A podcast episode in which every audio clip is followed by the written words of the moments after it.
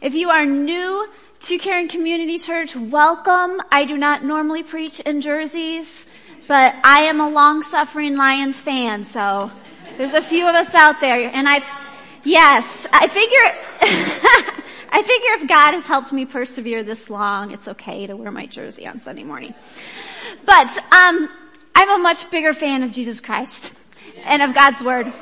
So why don't you grab a Bible and open it to 2 Kings chapter 5 because God's Word is the true reason that we are here this morning. Um, the, if you're grabbing a Bible from the basket, the post-it notes did not get moved this morning. So if you have a blue Bible, go to page 316. Page 316. If you do not have a blue Bible, then you're on your own.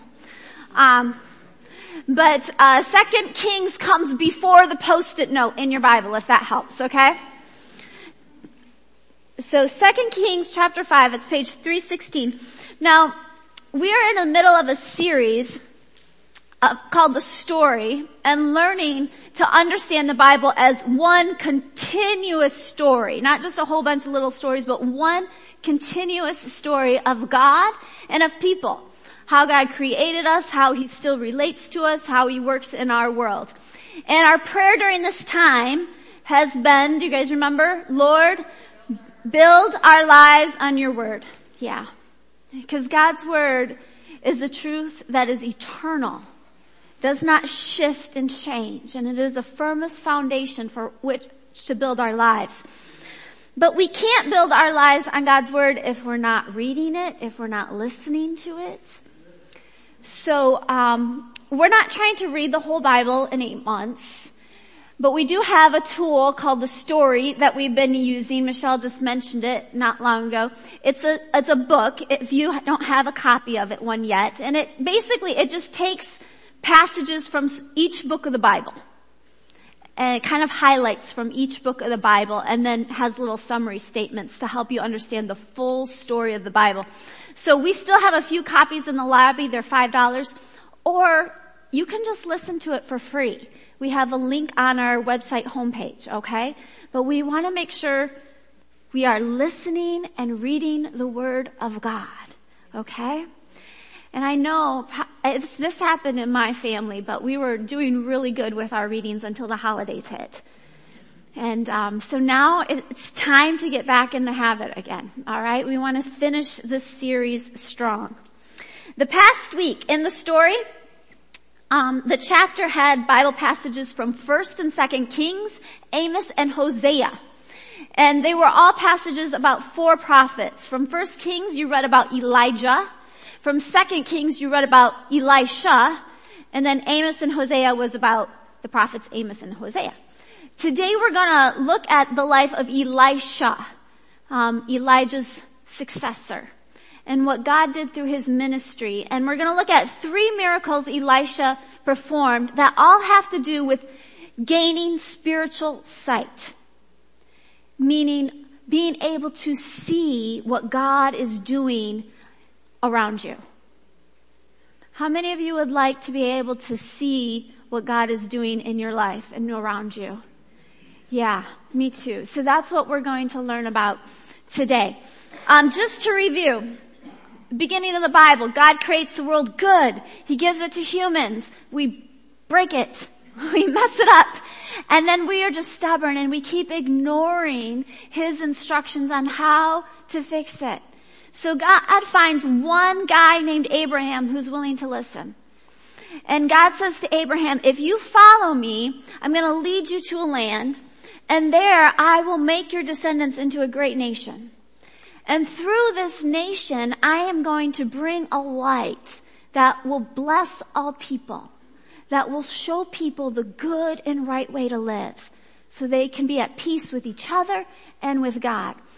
And so Abraham, he follows God to the land of Canaan and there his family begins to multiply. He has a son named Isaac. Isaac has a son named Jacob. God changes Jacob's name to Israel. And Israel has 12 sons with four different women. That's a whole other story. Um, but those 12 sons then become the 12 tribes of Israel. Alright? And they settle in what's modern day Israel. Um, I think we have a map of that too. Their first king is King Saul. I don't know how well you can see it in the map, but kind of like the middle yellow area, that was King Saul's kingdom. And then the green is where the next king, King David, he expanded the kingdom of Israel. And then David's son, Solomon, he didn't really expand the borders, but some other nations started to bring tribute. And that's shown in that kind of pinkish purplish area up above. So, um, Solomon was David's son. He imposed really harsh taxes and forced labor on the people of Israel. So after he died, the elders of Israel went to his son, Rehoboam, and said, if you lessen our burden, we'll follow you. And Rehoboam said, I'm gonna be worse. I'm gonna be much harsher than my dad. And so they're like, forget you. And so, that's like my great summary of ancient history. Um, but Israel split then into two nations. They had a civil war, they split into two nations. And um, the tribe of Judah that's where David was from. And so they remained loyal to David and his sons and his sons remained the kings of Judah. The northern tribes kept the name Israel.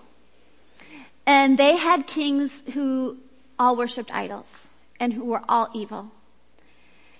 Eh, but God did not give up on Israel, even though the people were worshiping golden calves and Baals and Asherah poles and all kinds of other things. And he would send prophets to them to try to woo them back into a relationship with the one true God. And so Elisha was one of those prophets. And we're going to read from 2 Kings 5 about how God uses Elisha to try to woo Israel and also another nation, the nation of Aram. Chapter 5 verse 1. Now Naaman was commander of the army of the king of Aram. Aram is modern day Syria. So this is just north of Israel. And, and they often fought with Israel. They were not friends. Naaman was a great man in the sight of his master and highly regarded because through him the Lord had given victory to Aram. He was a valiant soldier, but he had leprosy. Now bands of raiders from Aram had gone out and taken captive a young girl from Israel and she served Naaman's wife. She said to her mistress, if only my master would see the prophet who is in Samaria. Samaria is the capital of Israel. He would cure him of his leprosy. I just want to pause for a moment and talk about unsung heroes of the Bible. This little girl has no name, but man, does she have compassion. She's taken as, she's captured as a girl, taken as a slave.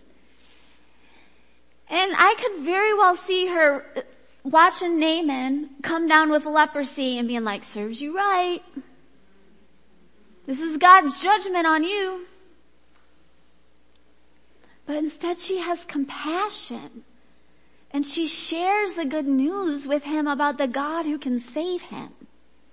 It reminds me of the story of St. Patrick. Are you familiar with Saint, why we actually celebrate St. Patrick's Day? Patrick, when he was 16, he was captured from Britain and taken as a slave to Ireland. And for six years he was a slave in Ireland and then by God's miracle he escaped. And someone helped him get back to Britain and he enrolled in seminary to study, to become, in the, go in the ministry, which his family was quite happy about. Until he told them he was going to go back to Ireland to be a missionary. And no one could believe he would go back to the very people who enslaved him. But he did. Patrick realized that they themselves were enslaved, and so he brought the good news of the God who could set them free. And that's what this girl does. She has compassion on her slave masters and tells them the good news of the God who can save them. And she must have been a really good servant because they believe her. I, think, you know, if she was disgruntled and always complaining and not cooperative and whatever, you know, if she told them about Elisha, they wouldn't have trusted her. But she must have been really trustworthy because they actually believed what she said. So next verse, verse four. Naaman went to his master, the king, and told him what the girl from Israel had said. Could you imagine that going to your king and saying, hey, there's a slave girl? this is what she told me. Verse five, by all means go, the king of Aram replied. I will send a letter to the king of Israel.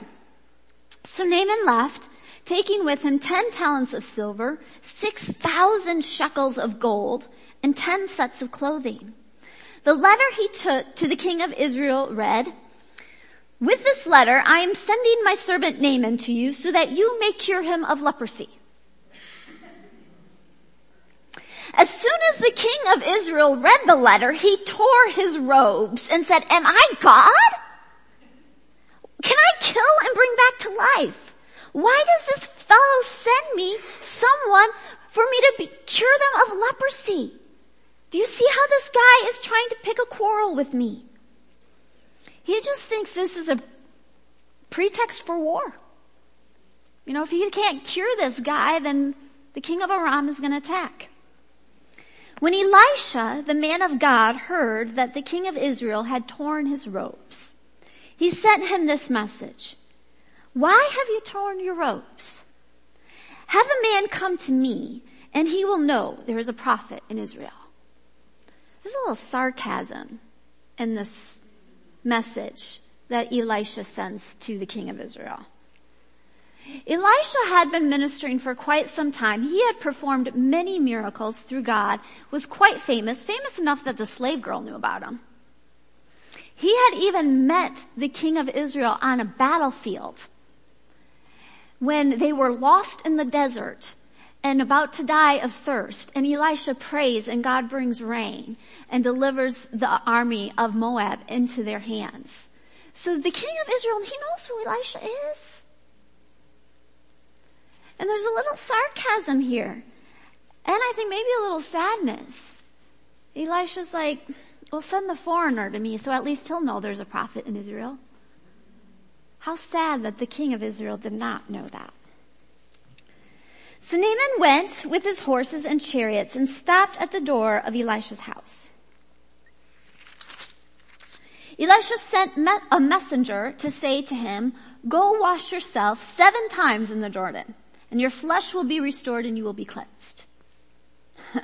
but Naaman went away angry and said, I thought surely he would come out and meet me and stand and call on the name of the Lord his God and, wave his hand over the spot of my leprosy. Are not the Abana and Far, far, far. There we go. The rivers of Damascus, better than the waters of Israel. Couldn't I wash in them and be cleansed? And so he turned and went off in a rage. I think, I think Naaman's angry here for a few reasons. Um, he's clearly insulted, right? Like, he is a very important man who's traveled a long way with a lot of money and Elisha doesn't even come to meet him. Like he is not expecting to be met by a messenger. It, Naaman also has expectations of how God is going to heal him, right? Yes, the prophet is going to come, perform the ceremony, all this stuff.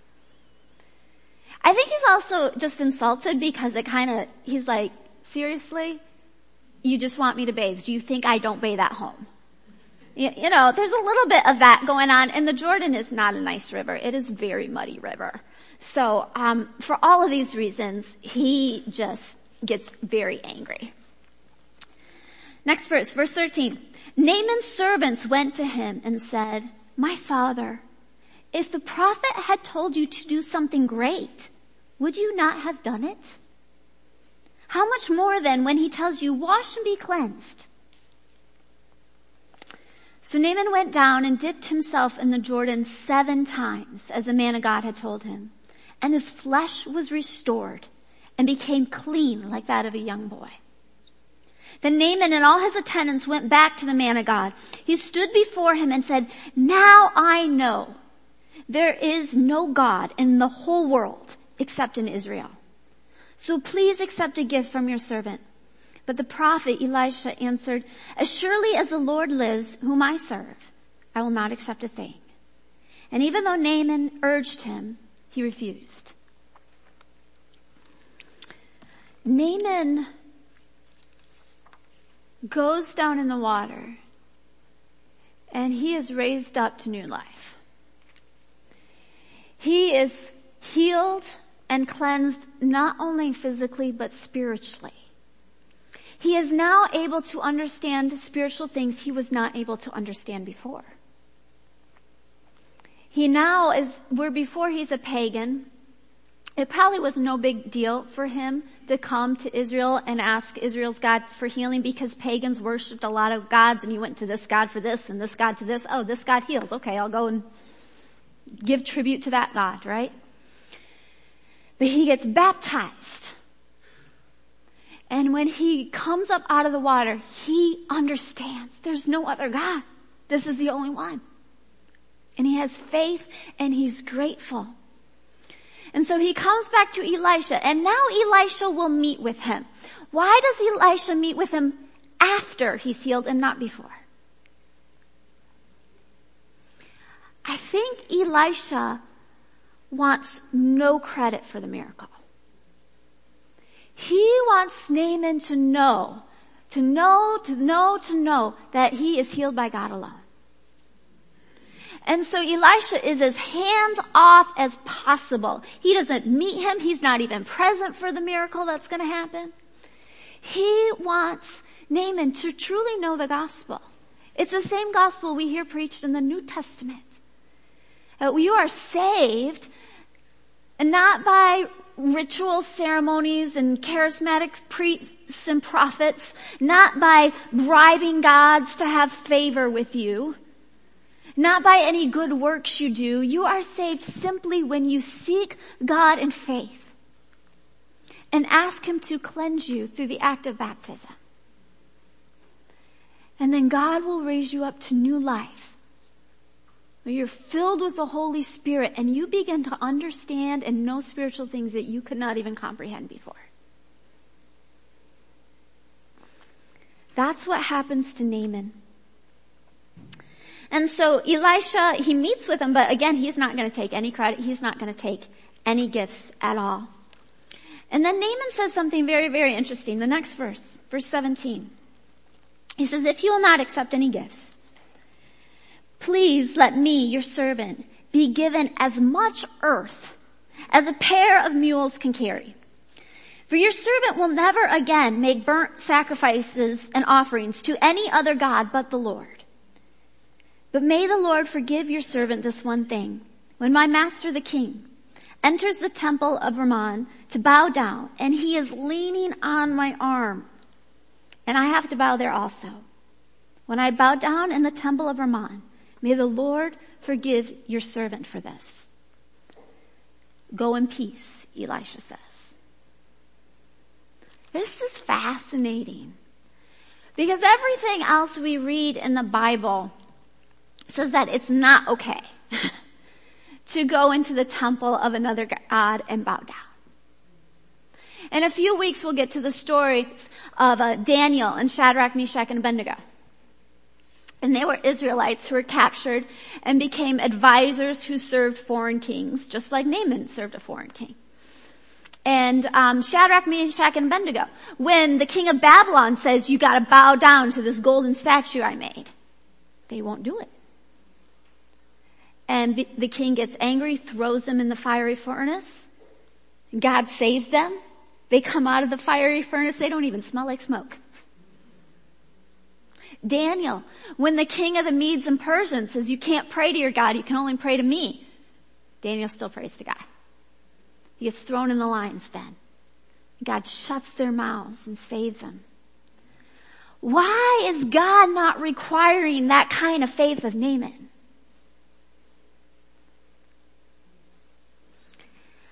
Scholars debate this. I think the most straightforward answer is the simplest answer. And that's because Naaman is a brand new believer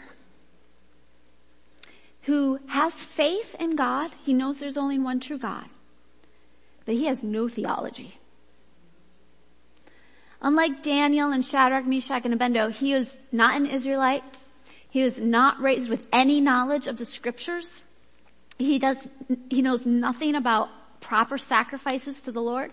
He's just a pagan who became a monotheist. That's, that's what Naaman knows.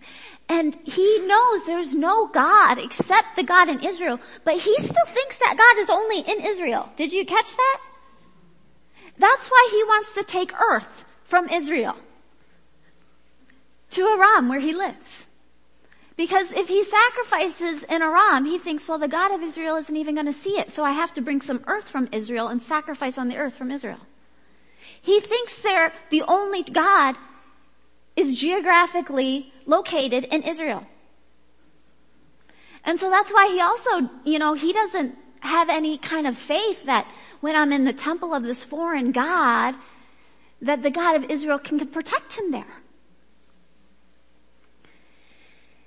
And Elisha, he just knows that this is not the time to correct all of Naaman's bad theology. Which is astonishing to me, because if I'm Elisha, I'm like, man, you're going back to Aram. There is nobody there who worships the Lord. We gotta have a Bible study right now. You know? Like, before you go back, spend two weeks with me and we're gonna teach you some stuff. Elisha's not like that. He trusts that God will be faithful to complete the good work he started in Naaman's life. And he trusts that the Holy Spirit is just gonna teach Naaman what he needs to know as he needs to know it. How? I don't know, probably through that little slave girl. I'm guessing Naaman comes back and she is elevated to a high position and she's gonna have lots of opportunity to teach people about the Lord. But Elisha, he knows that when someone is a brand new believer, it's not the time to overwhelm them with all the commands of God. And he trusts God to teach Naaman when it is the right time. So the story goes on. Naaman goes back and um, Elisha's servant, Gehazi, does something really stupid. Gehazi's like, I can't believe that he not only cured this foreigner, but he doesn't even charge him anything. You know, he lets him off too easy.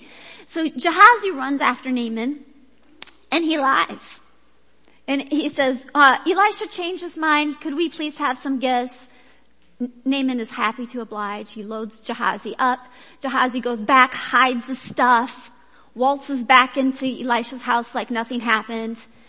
And he's like, Elisha's like, dude, where you at, been? And Gehazi's like, oh, nowhere. right? And God's answer to Gehazi, um, through Elisha is basically, you wanted what Naaman had. Okay, you can have it. You can keep the stuff. But you get everything Naaman had, including his skin disease.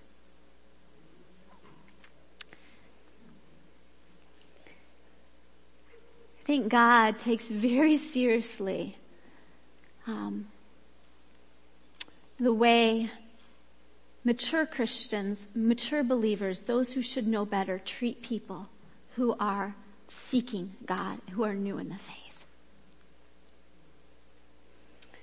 The next story starts at the top of chapter 6. Chapter 6 verse 1.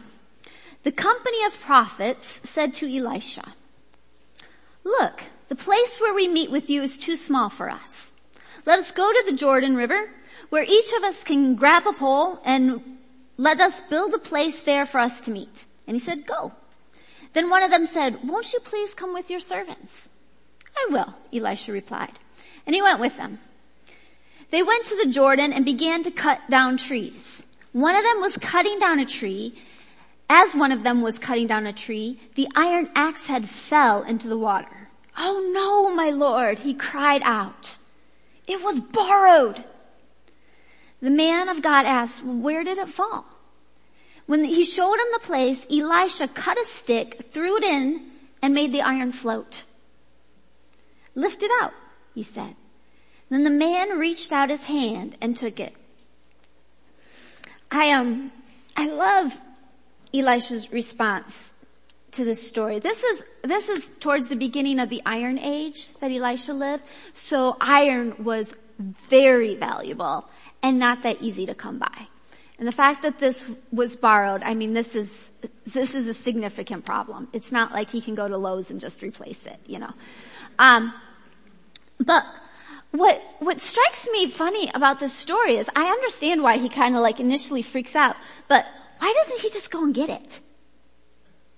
You know, it, I mean, if you're chopping wood, right, and you got your, you got your axe, and the handle breaks, you don't just keep chopping for another two minutes before you notice that axe head's gone. Right? You hear it break, you look behind and sploosh. The guy knows where the axe head is.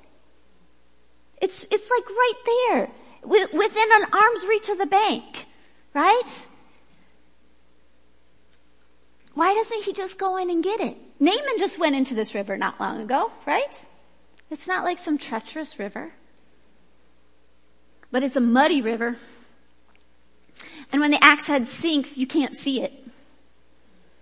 And that apparently is a problem. It, he can't see it, and so it's like it's just gone. And Elisha, he, he just says, well, where is it?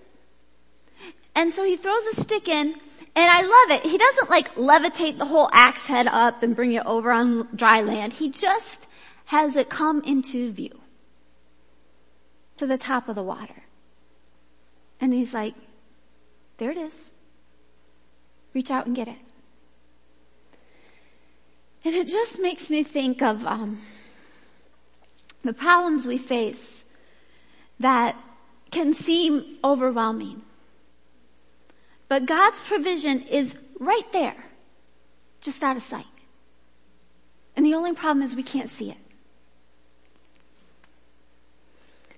I think of, um, you know, maybe there's problems at work and you have things you have to solve get the job done with budget cuts and short staff, right? Or maybe it's a job opportunity that you need. Or maybe it's the love in your family that has just sunk and disappeared. I don't know what your need is, but Philippians 4:19 says our God will provide all your needs according to his glorious riches in Christ Jesus.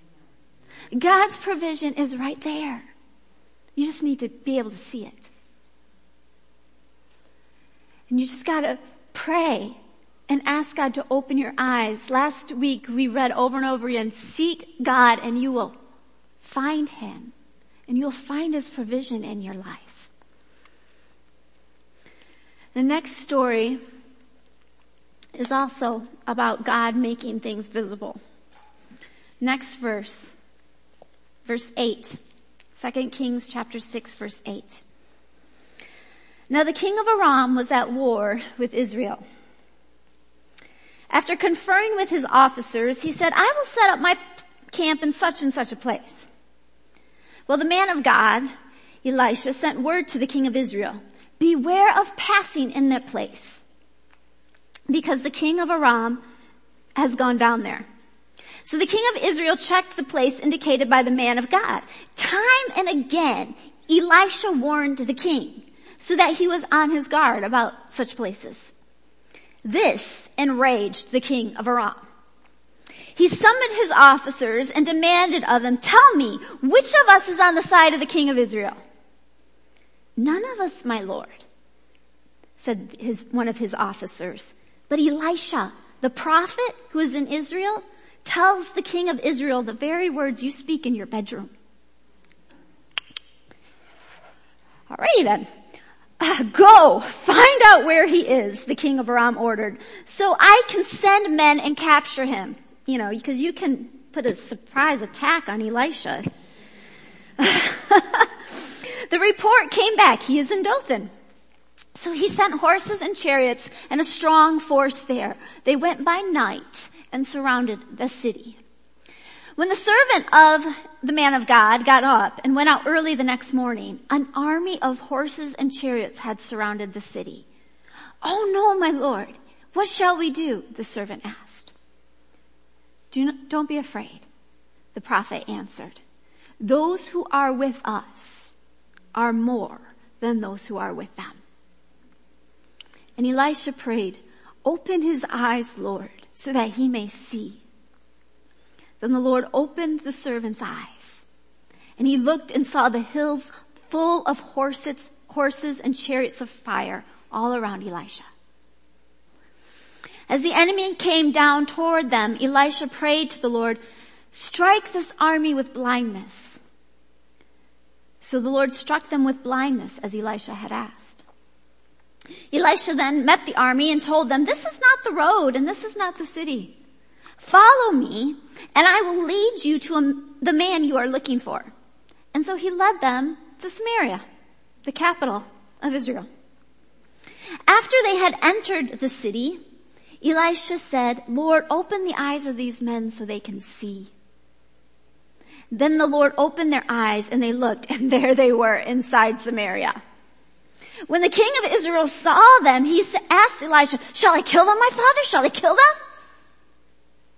Don't kill them, he answered. Would you kill those you had captured with your own sword or bow? Set food and water before them so that they may eat and drink and then go back to their master. So he prepared a great feast for them. And after they had finished eating and drinking, he sent them away and they returned to their master. So the bands from Aram stopped raiding Israel's territory. It's very clear from this passage that God cared not only about the Israelites, he also cared about the people and soldiers of Aram. And so while he stops the soldiers, he also protects their life. And he shows them great mercy. And we can just see how God is performing both of these huge miracles, right? Naaman's healing, a very high profile miracle this other miracle to draw Israel and Aram back to him. But I love that in between these two stories of like international significance, there is sandwiched this little story about God helping a guy recover an axe head. Which means there is no concern of yours that is too small for God to care about. There is no problem that is too small for him to get involved in and no problem that is too great for him to get involved in. I want to end our time by asking, what do you need God to open your eyes to? Where do you need God to give you spiritual sight? There's a lot of examples of it in the scriptures we just read. I think first of the slave girl. Do you need God to open your eyes to have compassion on the difficult people in your life? Sometimes all we see is our bad circumstances. And we do not see how God is giving us opportunity to change those circumstances. To be a light that changes people's lives so, do acts of kindness. You know, shovel your grumpy neighbor's driveway. Take cookies to them. Praise your annoying coworker in front of your boss. Serve with kindness, like that little girl did. Be trustworthy so then you can share the good news of the God who can save them and they will trust and believe you. Do you need God to open your eyes to see difficult people with compassion? Maybe like Naaman, you need God to open your eyes to the miracle of baptism and how he can give you new life. Baptism, Baptism is an act of faith where we come to God and we say, God, make us clean. Just wash us of our sin, wash us of our shame and our guilt and give us new life. And God raises you up out of baptism filled with His Holy Spirit so that you are no longer going through life on your own, trying to work everything out on your own. And you're no longer enslaved to those selfish desires, to those negative thoughts, but you have the Spirit of God in you bearing good fruit, teaching you self-control, goodness, faithfulness, teaching you and giving you peace and joy and love, all of those things. That's the miracle of baptism. Maybe you have been struggling for a long time just trying to feel better on the inside. And you've tried lots of different things. But the solution is as simple as being baptized and letting God work that miracle in your life. Maybe like Gehazi, you've been focused on the material possessions of others. And you need to ask God to open your eyes to things of eternal value. Or like the man who lost his axe head. Maybe you need God's help to see his provision that is just below the surface. You're faced with some problem and you don't know what the answer is and you just need God to open your eyes so you can see his provision so you can take a hold of it. Or maybe like Elisha's servant who came out and saw the city surrounded by an army. Maybe you need God to open your eyes to see how he is protecting and fighting for you.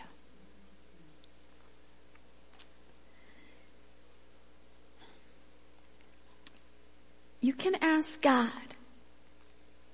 to open your eyes and help you see where he is in the darkest moments of your life including the ones in the past where it seemed like God abandoned you.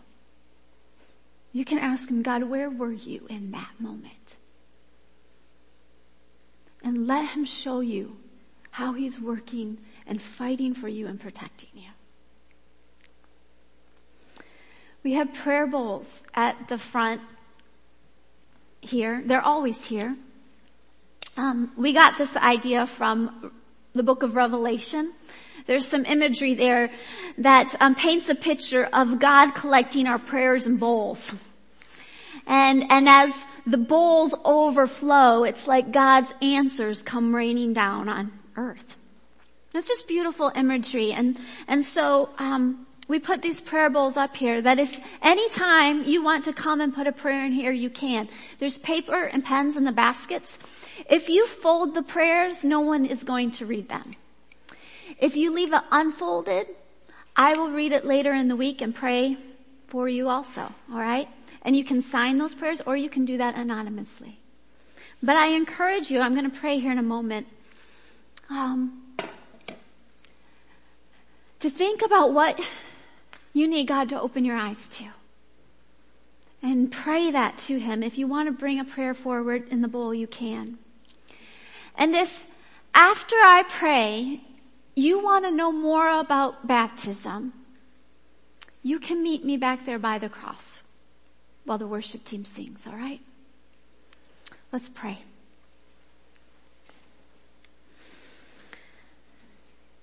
Heavenly Father, I thank you that you are always at work even when we cannot see you. I wish I wish that I could always see like your angels and your chariots of fire. But maybe that would just be too overwhelming. I don't know. But it seems like it would make life easier. God, we pray for spiritual sight. We pray that you'll open our eyes. God, for those who have felt abandoned by you, I pray you open their eyes and show them how you still care and how you're still working to fight for them and protect them. God, for those that are facing problems they don't know how to solve. I pray you will open their eyes to see your provision that's lying right there. And show us how to grab a hold of it. God, when we struggle with difficult people, open our eyes so we will have compassion on them. Show us how to serve and be kind and give us the courage and the desire to share the good news about the God who can save them. And God, I pray, um, I pray for any of us who are struggling on the inside. That we will trust you and we will come to you in faith. And God, I pray you will increase our faith in the miracle of regeneration. How by the power of your Holy Spirit, you can make people new and give us new life. Help us believe in your work through baptism, Lord. We pray these things in Jesus' name. Amen.